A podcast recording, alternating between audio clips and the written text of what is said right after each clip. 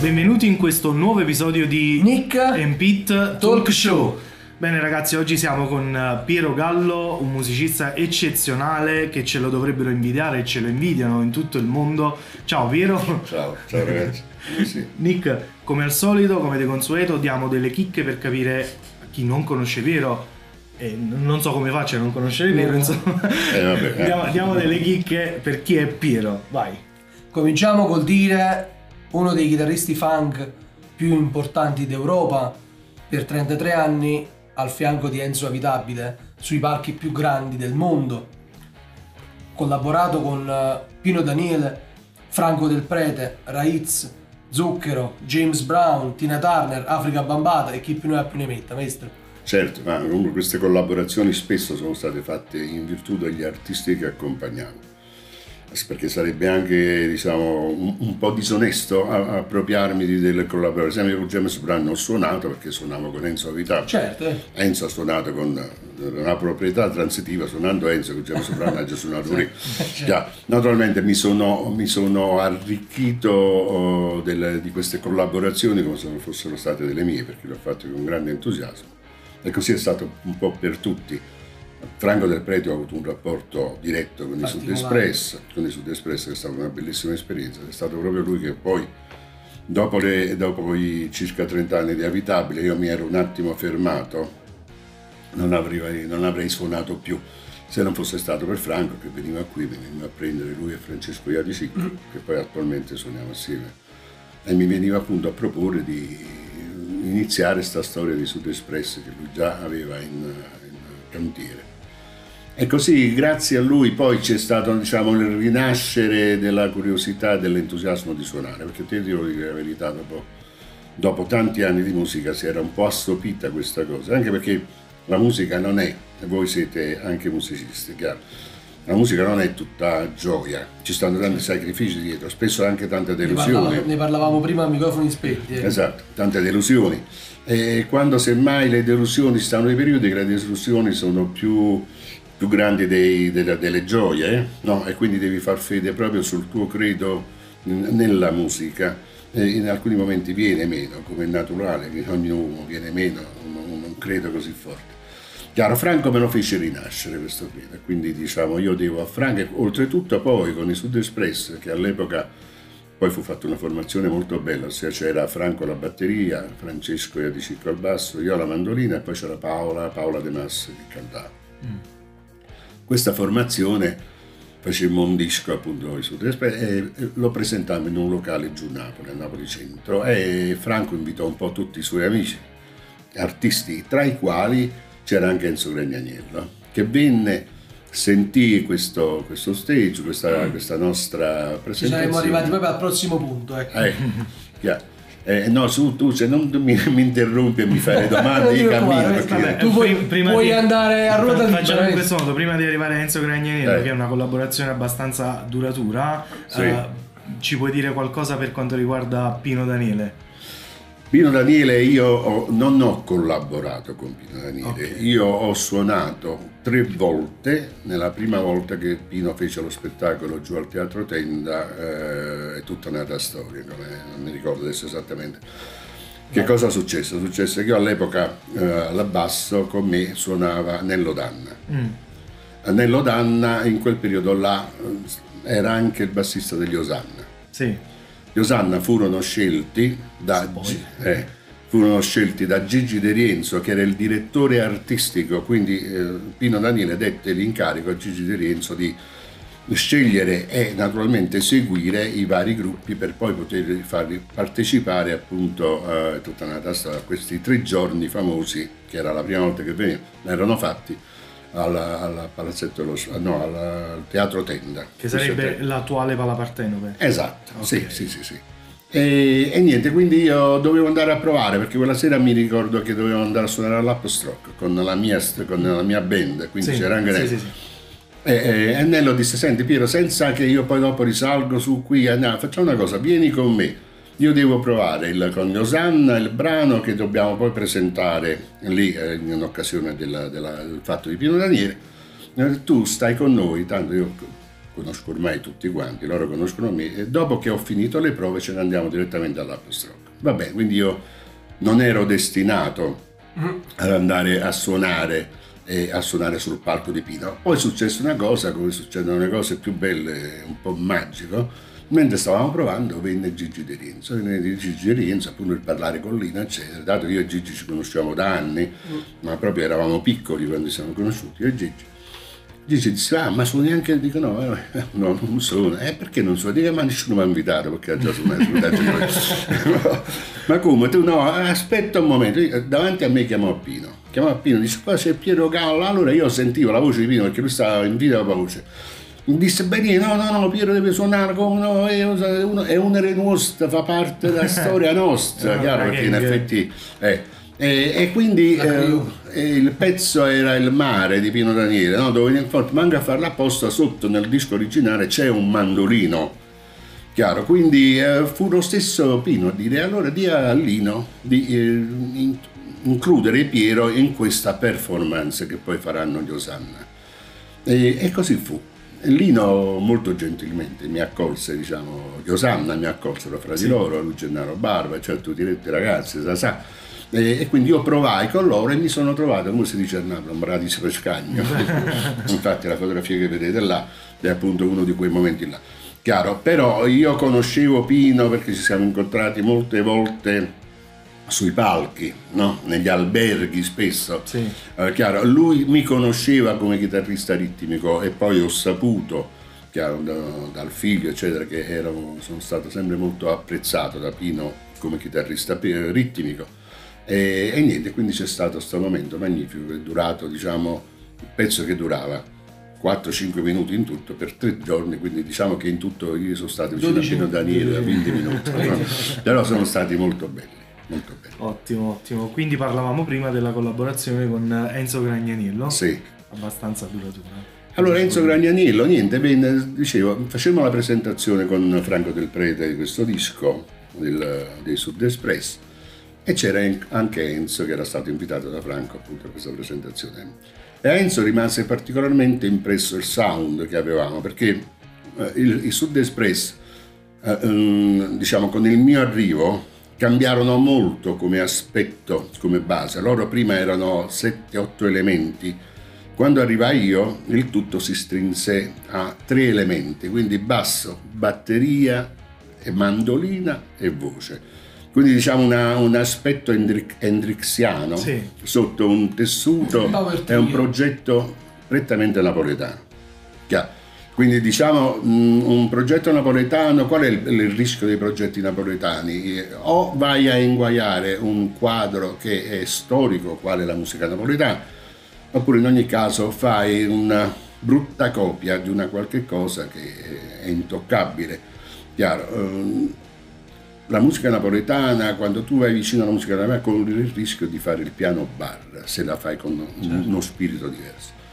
Noi uh, arrivavamo al punto, in effetti, di non avere tastiere, non avere nulla, e quindi io con sta mandolina, Fra, Francesco sto basso molto forte, vabbè, Franco Savim, Carergo, Papatteri, eh, creammo un poco un, questo assetto completamente diverso, questo sound completamente diverso che insomma colpì molto Enzo. La, la, la, nostra psicologia, la mia attuale psicologia, infatti ancora oggi io suono particolarmente in trio, io amo Jimi Hendrix, amo i Cream, amo tutto quel mondo lì, eh, quindi l'essenzialità proprio, no, non, mi piace, non, mi piace, suonare con molti musicisti, mi piace essere proprio il, nocciolo, capito? Naturale, così così.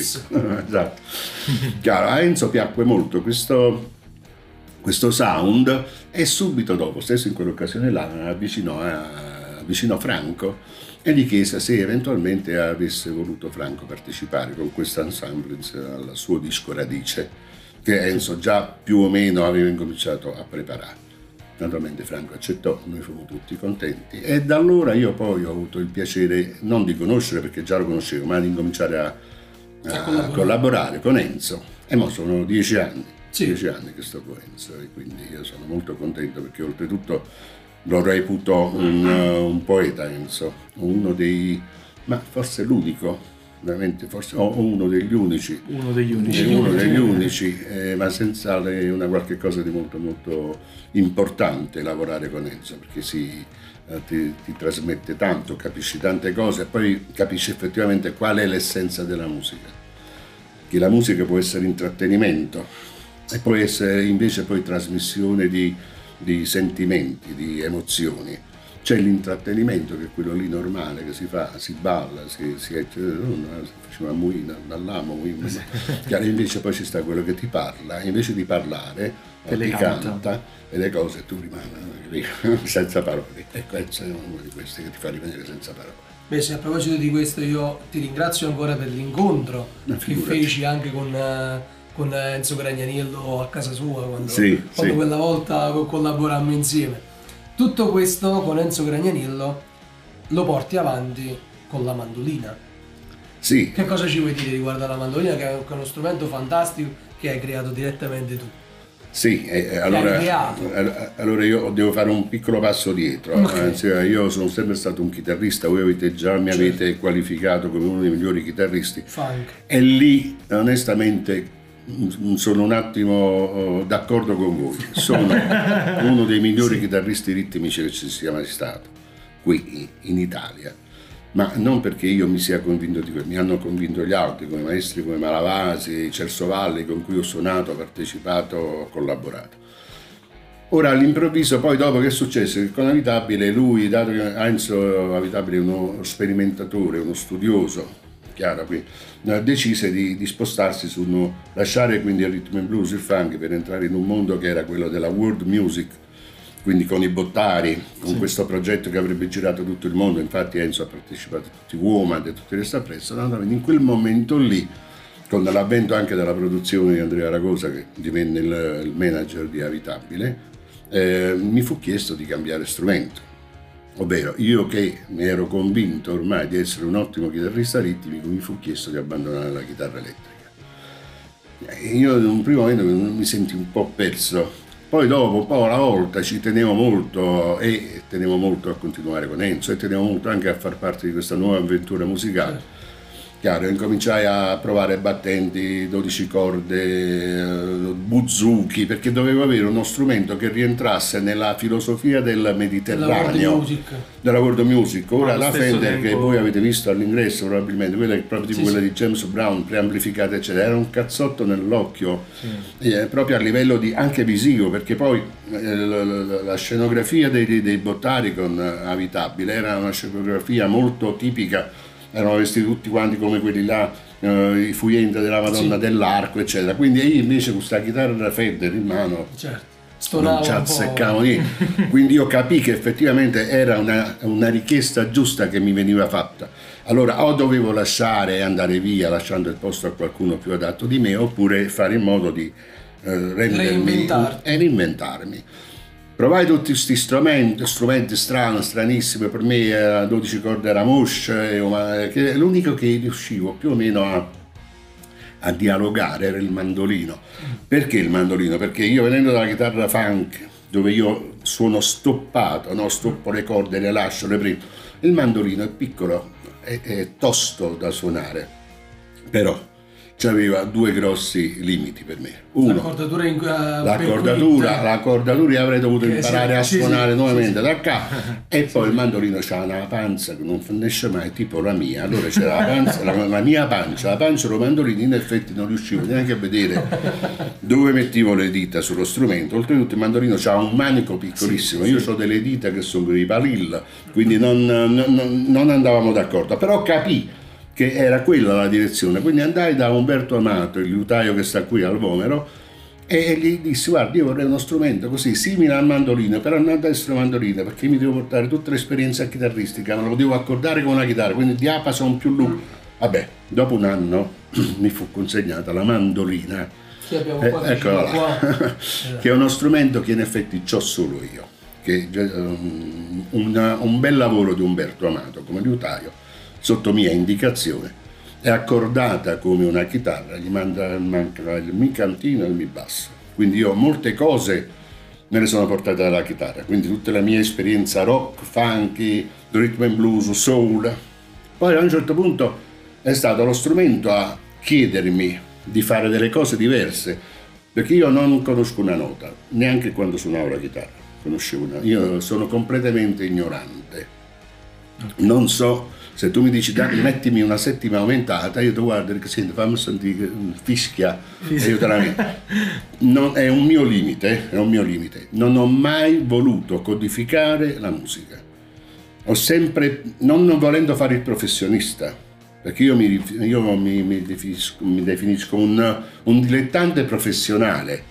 Professionale nel senso che se io vengo puntuale e provo, non, non ti faccio mancare niente, ma io sono un dilettante, io non ho voluto um, condizionare la mia musica ai soldi.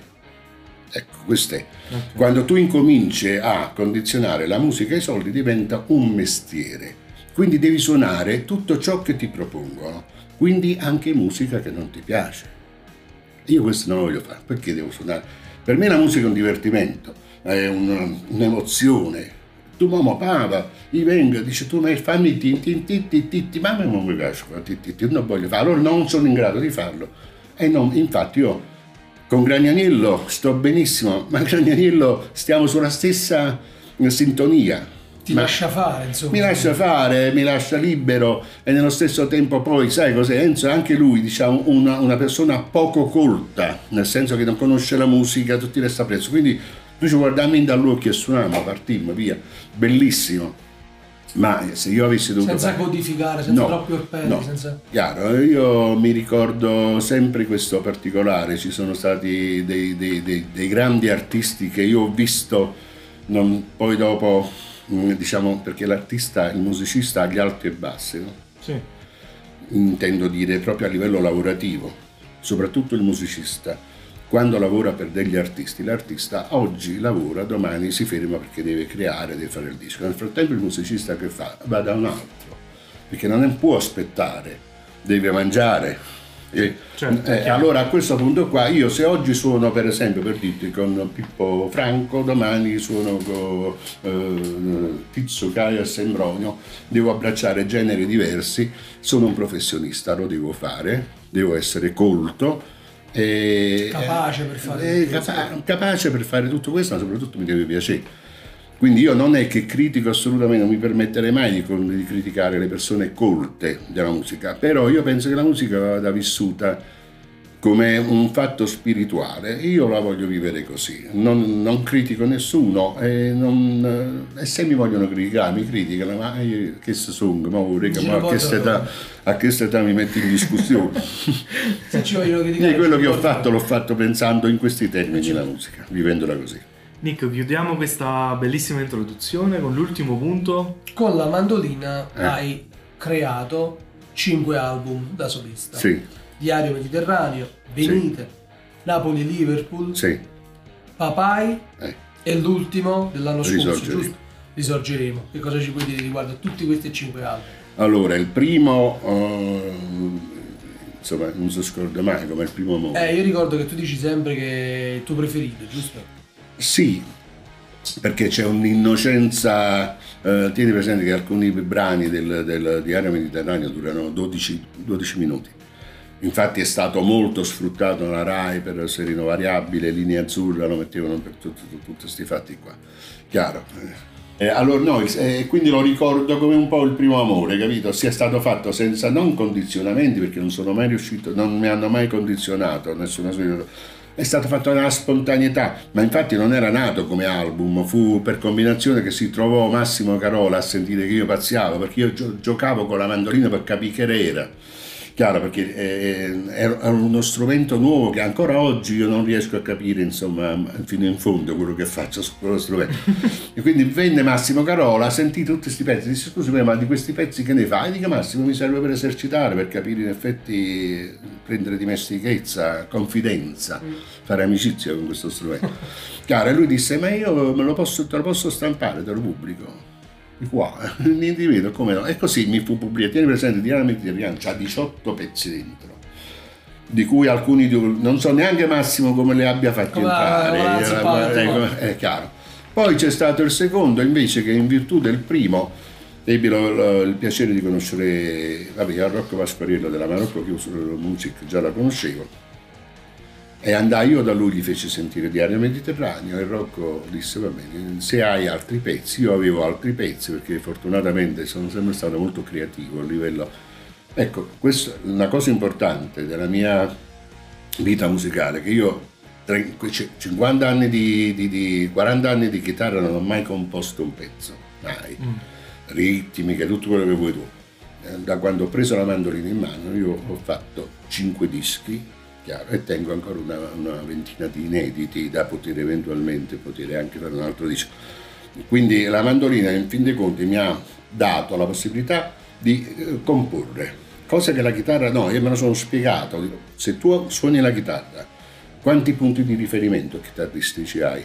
Tantissimi. Tantissimi. Tantissimi. C'è un mondo di chitarristi bravissimi chiaro? Certo. Naturalmente non puoi neanche pretendere di essere originale, perché trovare l'originalità su uno strumento così popolare, così sfruttato al mondo come la chitarra è, è, è, un miracolo.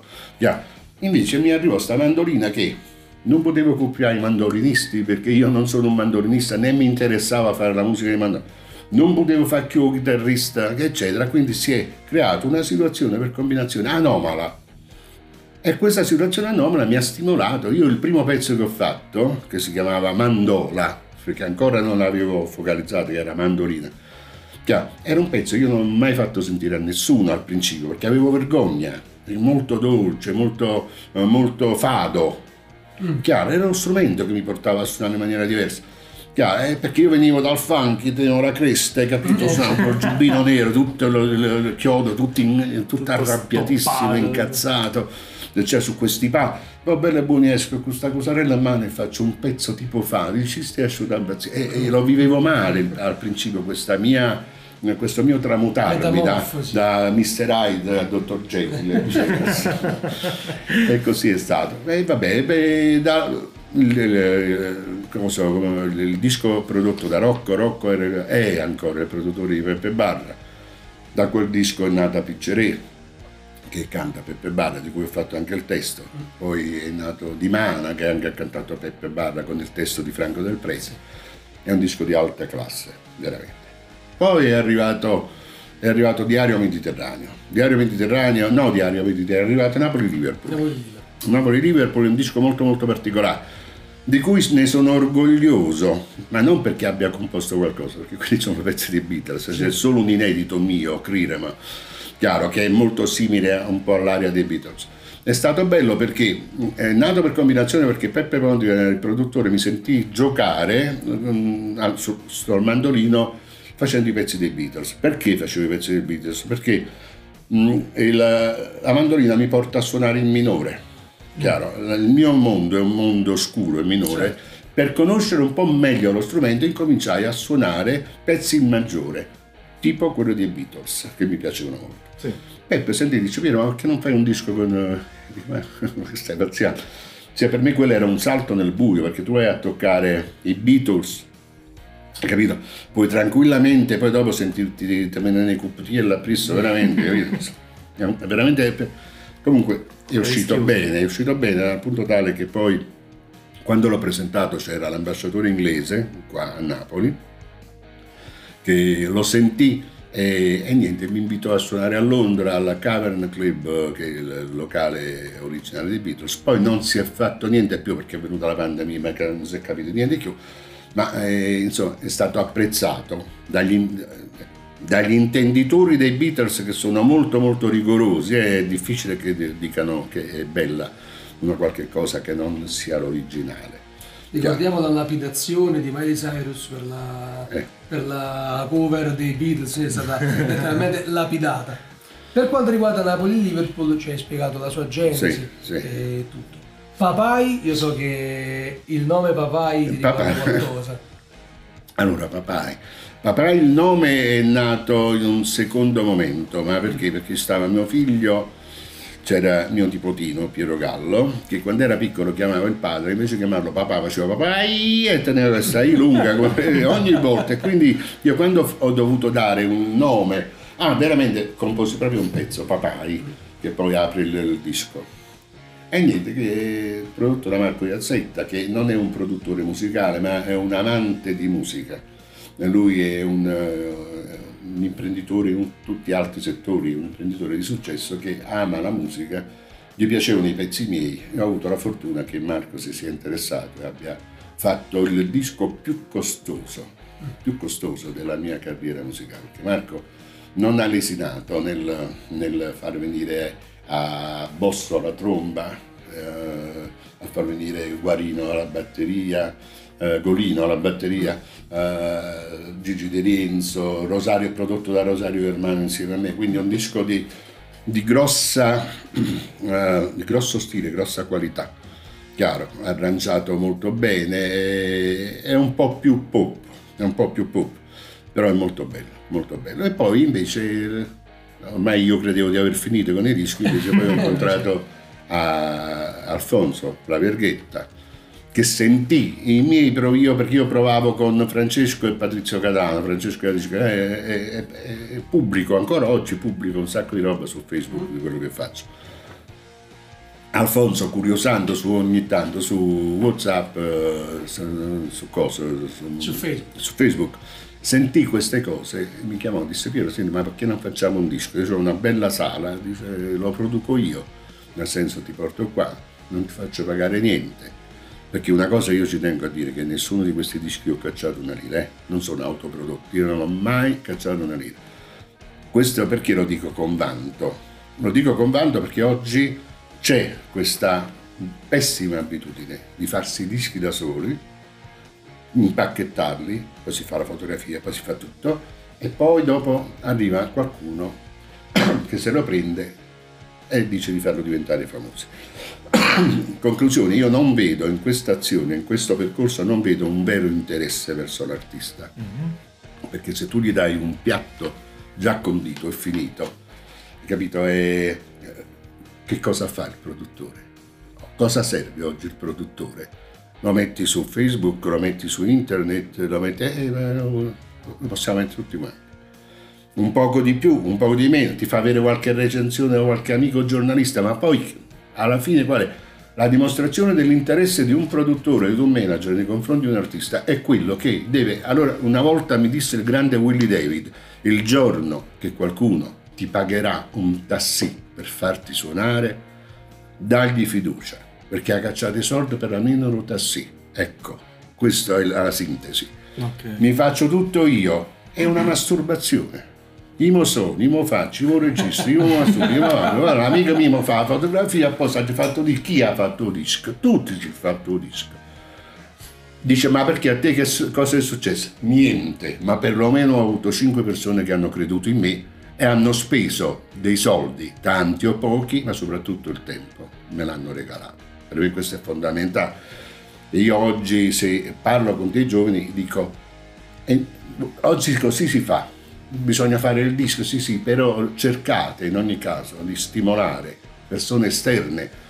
Ti piace? Sì, e mi ha fatto disco, me ne fatto tuo disco, non l'ha già fatto io, se no facciamo a bangarello rotturrone, io mi metto una coppa, perché sul carta, sul carta, a posto, finisce là.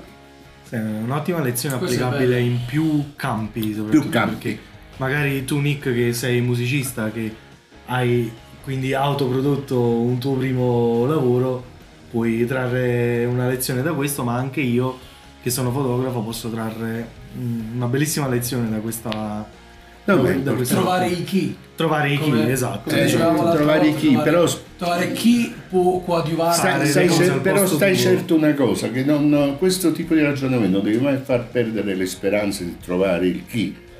Perché il trovare il chi spesso dipende dal valore e dalla validità del, di ciò che fai. Mm Chiaro, perché stai certo che tu non lo troverai mai il chi, perché parliamoci chiaramente, ogni scarrafone è bella mamma sua, io certo. faccio un sacco di pezzi che semmai poi sento e vedo che non destano interesse, per me sono bellissimi, è naturale che sia così, perché tutto ciò che faccio esce da me e tutto mi piace. La cosa più difficile è far piacere ciò che piace a te e agli altri. Allora, se trovi qualcuno che dice guarda Piero, è Alfonso, ti metto a disposizione la sala, te lo, te lo, te lo, lo registriamo, lo suoniamo, eh, te lo masterizzo e poi vediamo se riusciamo a metterlo in un mercato. Questo è successo tutto, Alfonso ha fatto tutto. L'unico che ci ha rimesso è stato Alfonso, il tempo e la sua sala. Noi musicisti, insieme a Francesco e a Patrizia, siamo andati e venuti da Nola, ci hanno rimesso i soldi alla benzina. Però io ho avuto Alfonso che ha creduto in me, Alfonso che mo viene a suonare con me, suona con me e fa parte del, dell'ensemble, tanto che gli è piaciuto e che poi è rimasto entusiasta di questa storia. Comunque l'ultimo appunto, Risorgeremo, è il disco, io oggi l'ho scritto proprio su Facebook, sono cinque figli, perché i dischi sono dei figli, i propri dischi, non intendo, no? Però quello che eh, sono particolarmente entusiasta è proprio Risorgeremo, perché Alfonso nelle sue sale, che sono, ripeto, c'è una sala bellissima, mi ha permesso di suonarlo in contemporanea, live, ossia è stato suonato assieme, non, non ci sono sovra, c'è solamente il violino dietro Notar Norberti messo in un secondo momento. Noi l'abbiamo suonato insieme, quindi veramente un, un, disco, un disco sentito, veramente come piace a me. Quelli precedenti, alcuni li ho suonati da solo, Napoli, Liverpool, non c'è nessun altro musicista al di fuori di me Chiaro, gli altri c'è l'intervento di qualche amico e poi il resto sono tutti stati fatti al computer, completati, masterizzati, missati semmai un po' meglio. Ma il vero disco, il vero disco, come si faceva una volta tanto tempo fa, io l'ho trovato, l'ho fatto solamente per risorgere con Alfonso. Fantastico. Maestro, con questa breve introduzione, breve, diciamo, breve per modo breve, di dire, eh, questa introduzione, passiamo alle domande. Yes. La prima domanda la vuoi fare tu? Certo, va bene. Allora, Piero, che cosa ti ha ispirato a intraprendere questo percorso professionale? Non è un percorso professionale. Ok. questo percorso artistico. Artistico. Ah, percorso, ma, cioè, questo percorso. Ma mi, mi, sono trovato, come probabilmente vi siete trovati voi nelle vostre professioni. Ero un ragazzo, mi ricordo ero piccolino e e, e, e, mi piaceva la batteria, mia madre mi regalò una, una, batteria piccolina, poi mi sentirono suonare la batteria, andai a suonare giovane, un piccolo mondo, mi ricordo in un, un, un, programma televisivo sul primo del pomeriggio, io facevo il batterista, chiaro, poi cambiammo casa e io avevo studiato, cominciai a studiare batteria da, da Cicco, il padre del batterista Formula 3 attualmente, Tony c'era il padre che era un grande batterista e insegnava e io feci, insegna, mi, mi feci appunto lezione da lui. E poi cambiammo casa e da una casa enorme che abitavo con mia nonna andammo a finire in una casa, un condominio popolare due stanze dove le pareti io sentivo la signora che camminava la mattina rapetta una batteria mi trovai tutto il palazzo fuori da porta che scarpa mano volevano accendere io ero piccolino mio padre disse no non mi sapete a vendere la batteria. Mio padre mi regalò una chitarra il quale dice c'è la chitarra stai suonando la batteria la chitarra. Tanto un po' alla volta un po' alla volta un amico di Flù un amico di fece il complessino di Rione che abitavo a Mater Dei. E quindi questo complessino poi un po' alla volta eh, ho conosciuto a Rosario Iermano che suonavamo assieme nel garage che, i famosi Iermano Pullman e la famiglia di Rosario. Lui aveva questo garage e noi andavamo a suonare là, io Rosario qualche volta scendeva Vino Raniere, erano piccini.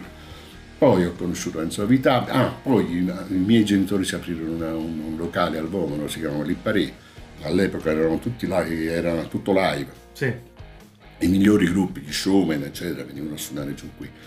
Quindi io lì ho avuto modo poi di entusiasmarmi e da lì è partito, è stato tutto una... Di anche creare anche una rete di contatti, sì, insomma, una rete di contatti, ma soprattutto io ripeto, ripeto, ebbi l'opportunità di capire tante cose. Ebbi l'opportunità di capire che per, se vuoi fare la musica che ti piace devi fare un altro lavoro. Mm. Eh, e questa è una cosa fondamentale, perché lo so che è bello fare il musicista, lo so che è bello alzarsi alle 2 alle 3 del pomeriggio, vedersi con gli amici, pigliare il chitarra, facciamo, diciamo, ha già pensato, ha già fatto, e poi viene un momento in cui tu ti rendi conto che quel fatto lì può essere un fatto limitante per tutta la tua vita. Dici allora aspetta un momento, io per poter fare quello che voglio, quindi a me che mi piacciono la musica dei Led Zeppelin, dico una fesseria, no? Sì. Voglio fare il Led Zeppelin, allora per fare il Led Zeppelin io devo sapere che non posso fare altro se voglio fare il Led Zeppelin, che amo il Led Zeppelin, non posso fare altro, devo dedicarmi a loro. Chiaro? Quindi mi devo... Allora, però io facendo il Zeppelin dopo riesco a vivere. Capito? Eh, perché purtroppo devi mangiare, vivere, devi esatto, mangiare. E questo esatto. io non sto mettendo in mezzo moglie, figli, eccetera. Io ero già fidanzate, poi i figli, eccetera. Quindi, cioè, in allora, qualche modo si deve autosufficiente. Eh, esatto. Allora, io vado a fare, che posso dire, eh, vado a portare la spesa per le case la mattina con tanto rispetto per chi lo fa mi guadagno qualche cosa e la sera però suono quello che voglio io, non suono quello che vuoi tu. Né tantomeno mi metto a fare la cover band Chiaro, perché la cover band ha sostituito il karaoke. Prima la gente cantava dietro al karaoke, ma attualmente canta dietro la cover band dei Pooh, la cover band di questa, la cover band di quell'altro, i Vasco Rossi, eccetera. Massimo rispetto, non critico, ma non condivido. Non è una crescita, non è una crescita artistica, così si ferma, ti blocchi, così vai facendo, vai facendo la brutta copia di una qualche cosa che già è stata fatta. Non c'è lo stimolo alla creatività, puoi essere un musicista bravo quando che tu mi fai l'assolo tale e quale al chitarrista dei Queen, batto le mani perché io non so cosa fa, però tu come chitarrista dove vai? Ecco, allora per questo io dico, mi permetto di fare queste, questi ragionamenti perché tengo 70 ruyan. Ma sei nella posizione più, Chiaro. Eh, no, eh, poi, buona per dirlo. ma sì, tu. anche perché onestamente perché non dovrei dirlo? Ciò che penso, ma io questo lo dico nel rispetto di chi lo fa, eh, non è che non stia, eh, stia dicendo che gli altri sbagliano, però è una conseguenza logica che se io suonassi sempre con la mandolina i Beatles non avrei aperto un, un, panorama che lascia stare bello, brutto, piace o non piace, ma senz'altro nuovo, che è quello che propongo. propongo no, è senz'altro tuo. Tu, senz'altro grazie mio. alla mandolina e grazie a quello che tu hai eh, da tu, dire, tu mo hai, riesci, hai sentito, no? riesci a tirare fuori quello che sei. Insomma. Tu mo sei venuto a un concerto, hai cioè, sentito ciò che faccio. Eh. Non un concerto. Quindi eh, senti che c'è il funk, c'è il rock, c'è, c'è la, la, napoletanità, c'è tutto ciò che ho vissuto condensato in otto corde di, di, di una muscilla, perché è tante, una scatoletta, eh, sì, esatto, esatto. Questo è. E questo è quello che trovo di negativo adesso io mi ricordo che ai tempi quando eravamo agli uni, ma ci ma per fuori che voglio fare il vecchio.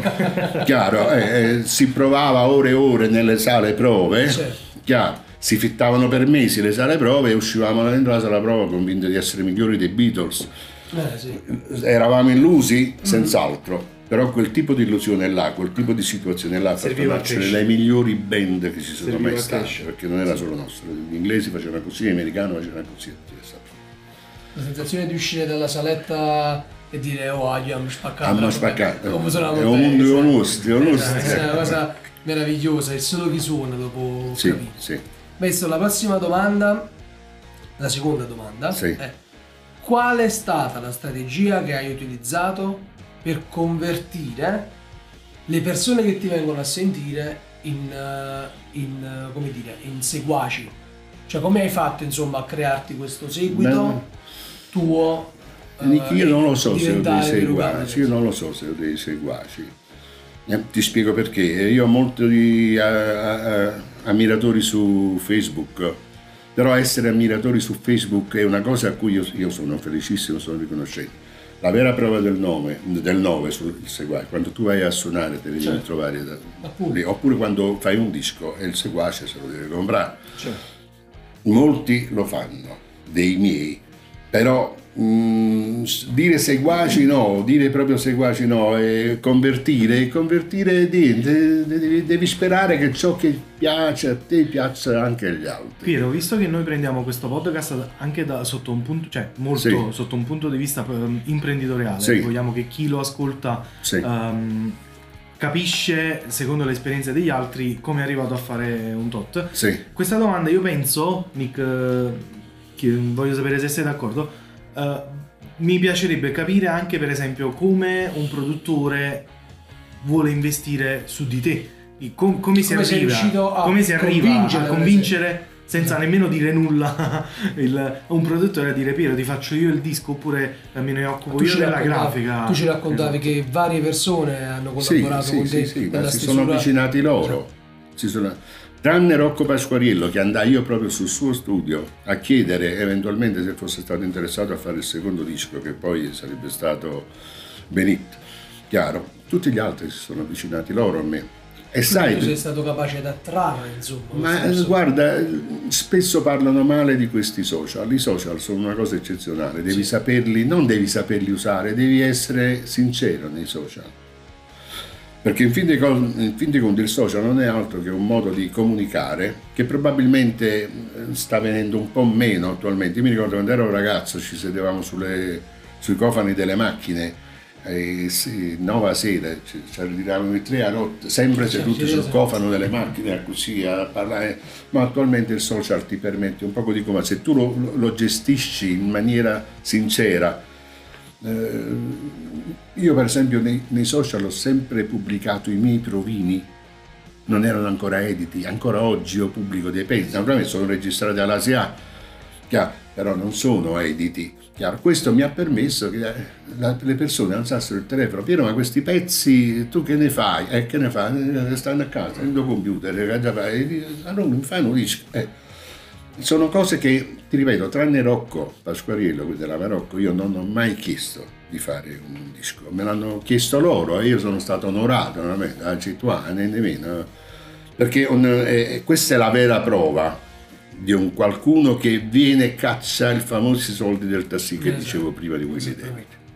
Eh. Ottimo, ottimo. Eh. Piero, um, dopo tutti questi racconti, collaborazioni, insomma, uh, importanti, importanti, importanti, bellissime. La prossima domanda che vogliamo porti è qual è stato a questo punto, arrivati a un certo punto, il punto più basso che hai raggiunto? Il tuo fallimento, se si può chiamare fallimento, un punto in cui hai deciso forse stavi per mollare tutto? Ma eh, diciamo quando sono andato via da Enzo, eh, dai, diciamo il periodo dei bottari. È stato il periodo che in effetti eh, io ero specializzato nel suonare la chitarra funk. Abitabile all'epoca era l'unico che faceva funk, perché non funky, funk.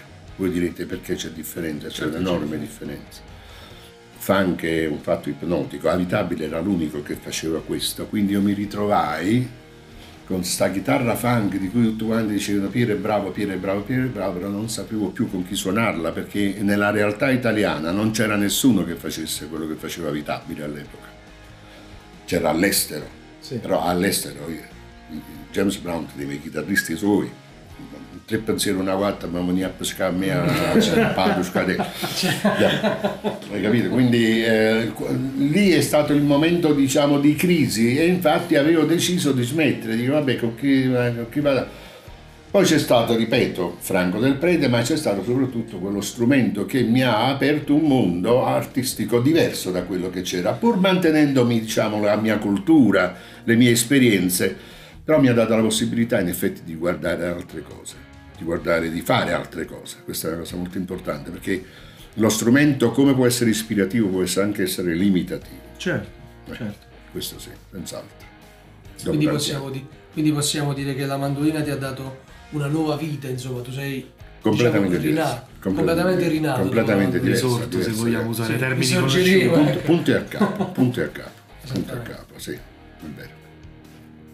Vai, Come quarta domanda, un occhio sul futuro per capire quali sono le tue ispirazioni al giorno d'oggi.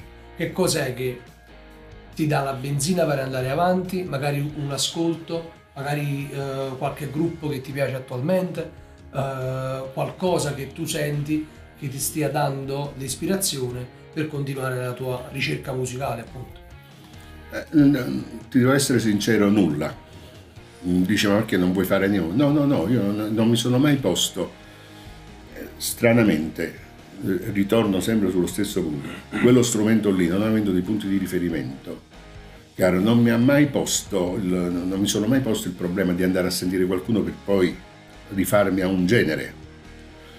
Uh, mi sono creato una mia personalità, un mio modo di fare, ho tanta musica ancora da poter proporre, musica già provini, fatti, che il, attualmente eh, il mio scopo principale è godermi questi anni che mi rimangono.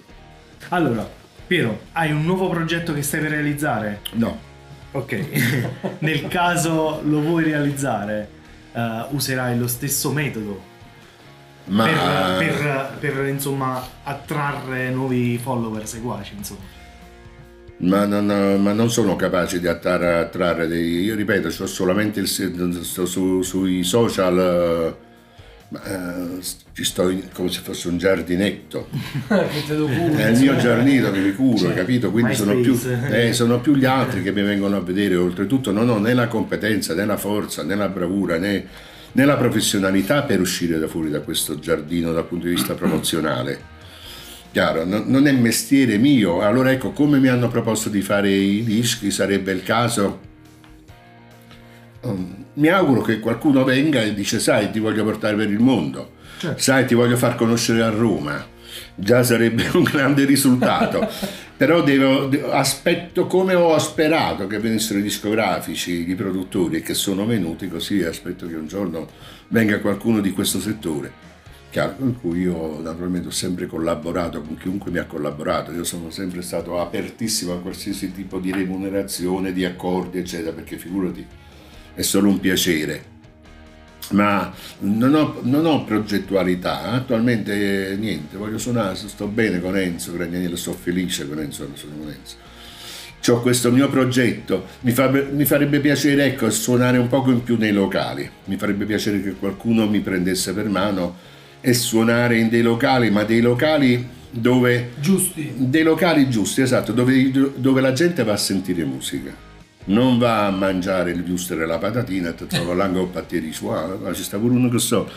Anche se io parto, questa è una cosa che ho, ho dichiarato anche da Red Ronnie, io sono sempre dell'idea che puoi anche competere con la patatina fritta, è, sì. è tuo merito fare in modo che il ragazzo rimane lì e ti guarda perché con la bocca aperta non riesce più a mangiare perché quello che stai facendo lo emoziona e quindi preferisce ascoltare piuttosto che essere distratto dalla patatina che diventa un mondo. È, è, una lotta, è una lotta tra noi e la patatina. Esatto, ed è anche un po' la prova del no, esatto. perché ti dico la verità, una volta mi hanno portato a suonare proprio in un pub, ero una una marea di ragazzi che erano, potevano essere i miei nipoti, hai capito che il patatino qui c'ha certo un guacchiato, e io mi misi a suonare, dopo mezz'ora stavano tutti quanti fermi a guardare così. Ma io non lo so se stessero fermi eh, perché... La lotta tra un eh, musicista e una patatina. Eh, eh no, io non lo so se stessero fermi perché se stessero apripilando proprio venire a battere, no? Oppure se, se, sono rimasti, diciamo, colpiti da un mondo, da un mondo che per loro non c'è più. Io in effetti chi mi ascolta dei vecchi riconosce dei passaggi, oppure chi ascolta musica riconosce che io in alcuni momenti sto nel rock, altri momenti nel funk, altri nella musica mediterranea. Ma il ragazzo oggi che viene da una cultura completamente diversa e semmai non ha avuto il genitore la fortuna di, fare, di ascoltare musica da un genitore, caso, quindi oggi c'è tutto il mondo del rap, dell'eccetera, lo ci Clementino, tutti questi nuovi artisti, queste nuove proposte artistiche. Chiaro, eh, se sente, che ti posso dire, eh, a me piacciono molto i Led Zeppelin e gli ACDC, io la mattina nel bagno, la mattina nel bagno, non faccio barba, faccio la, io, io mi ascolto gli SDC e so, le so a memoria, mi piacciono assai, cioè, non vuol dire che io faccio di mano, calandolino, non mi piacciono gli SDC, però io vengo da quella cultura là, certo. hai capito? Io non lo so se i ragazzi di oggi si ascoltano gli SDC, io però so che mio figlio che è un grande intenditore di musica, fa ascoltare gli SDC a mio nipote Piero, però Piero ci piace ci piace Clementino, cosa, cosa, cosa, cosa, perché alla fine poi tu ti accorgi che è un fatto generazionale, è un fatto che cambia, cioè cambia, sono diverse.